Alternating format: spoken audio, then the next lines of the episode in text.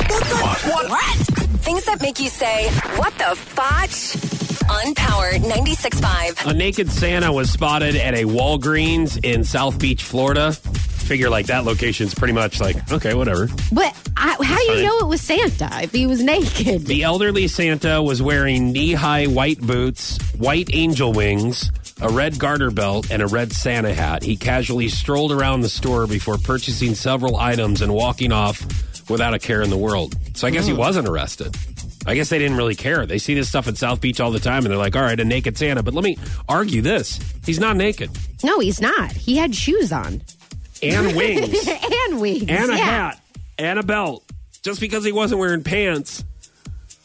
He's and a- not and a totally shirt. naked, but no, how he's does the not. belt stay on? I wonder. If that's you know, I mean, if he's Well, Santa, holding it up. he's probably, you know, using a Santa magic. packing the cookies, if you will. so uh, he's a, hey, look.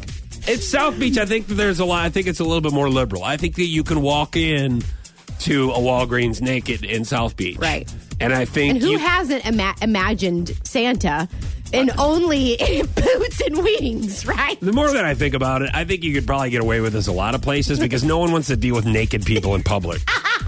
like even when you call the authorities, they're kind of like, "All right, just look, just here's a blanket. Give him another chance. just walk that way. I, we don't even we don't want to touch you. We don't want to wrestle you, and we don't want to put you in our car. So just go home."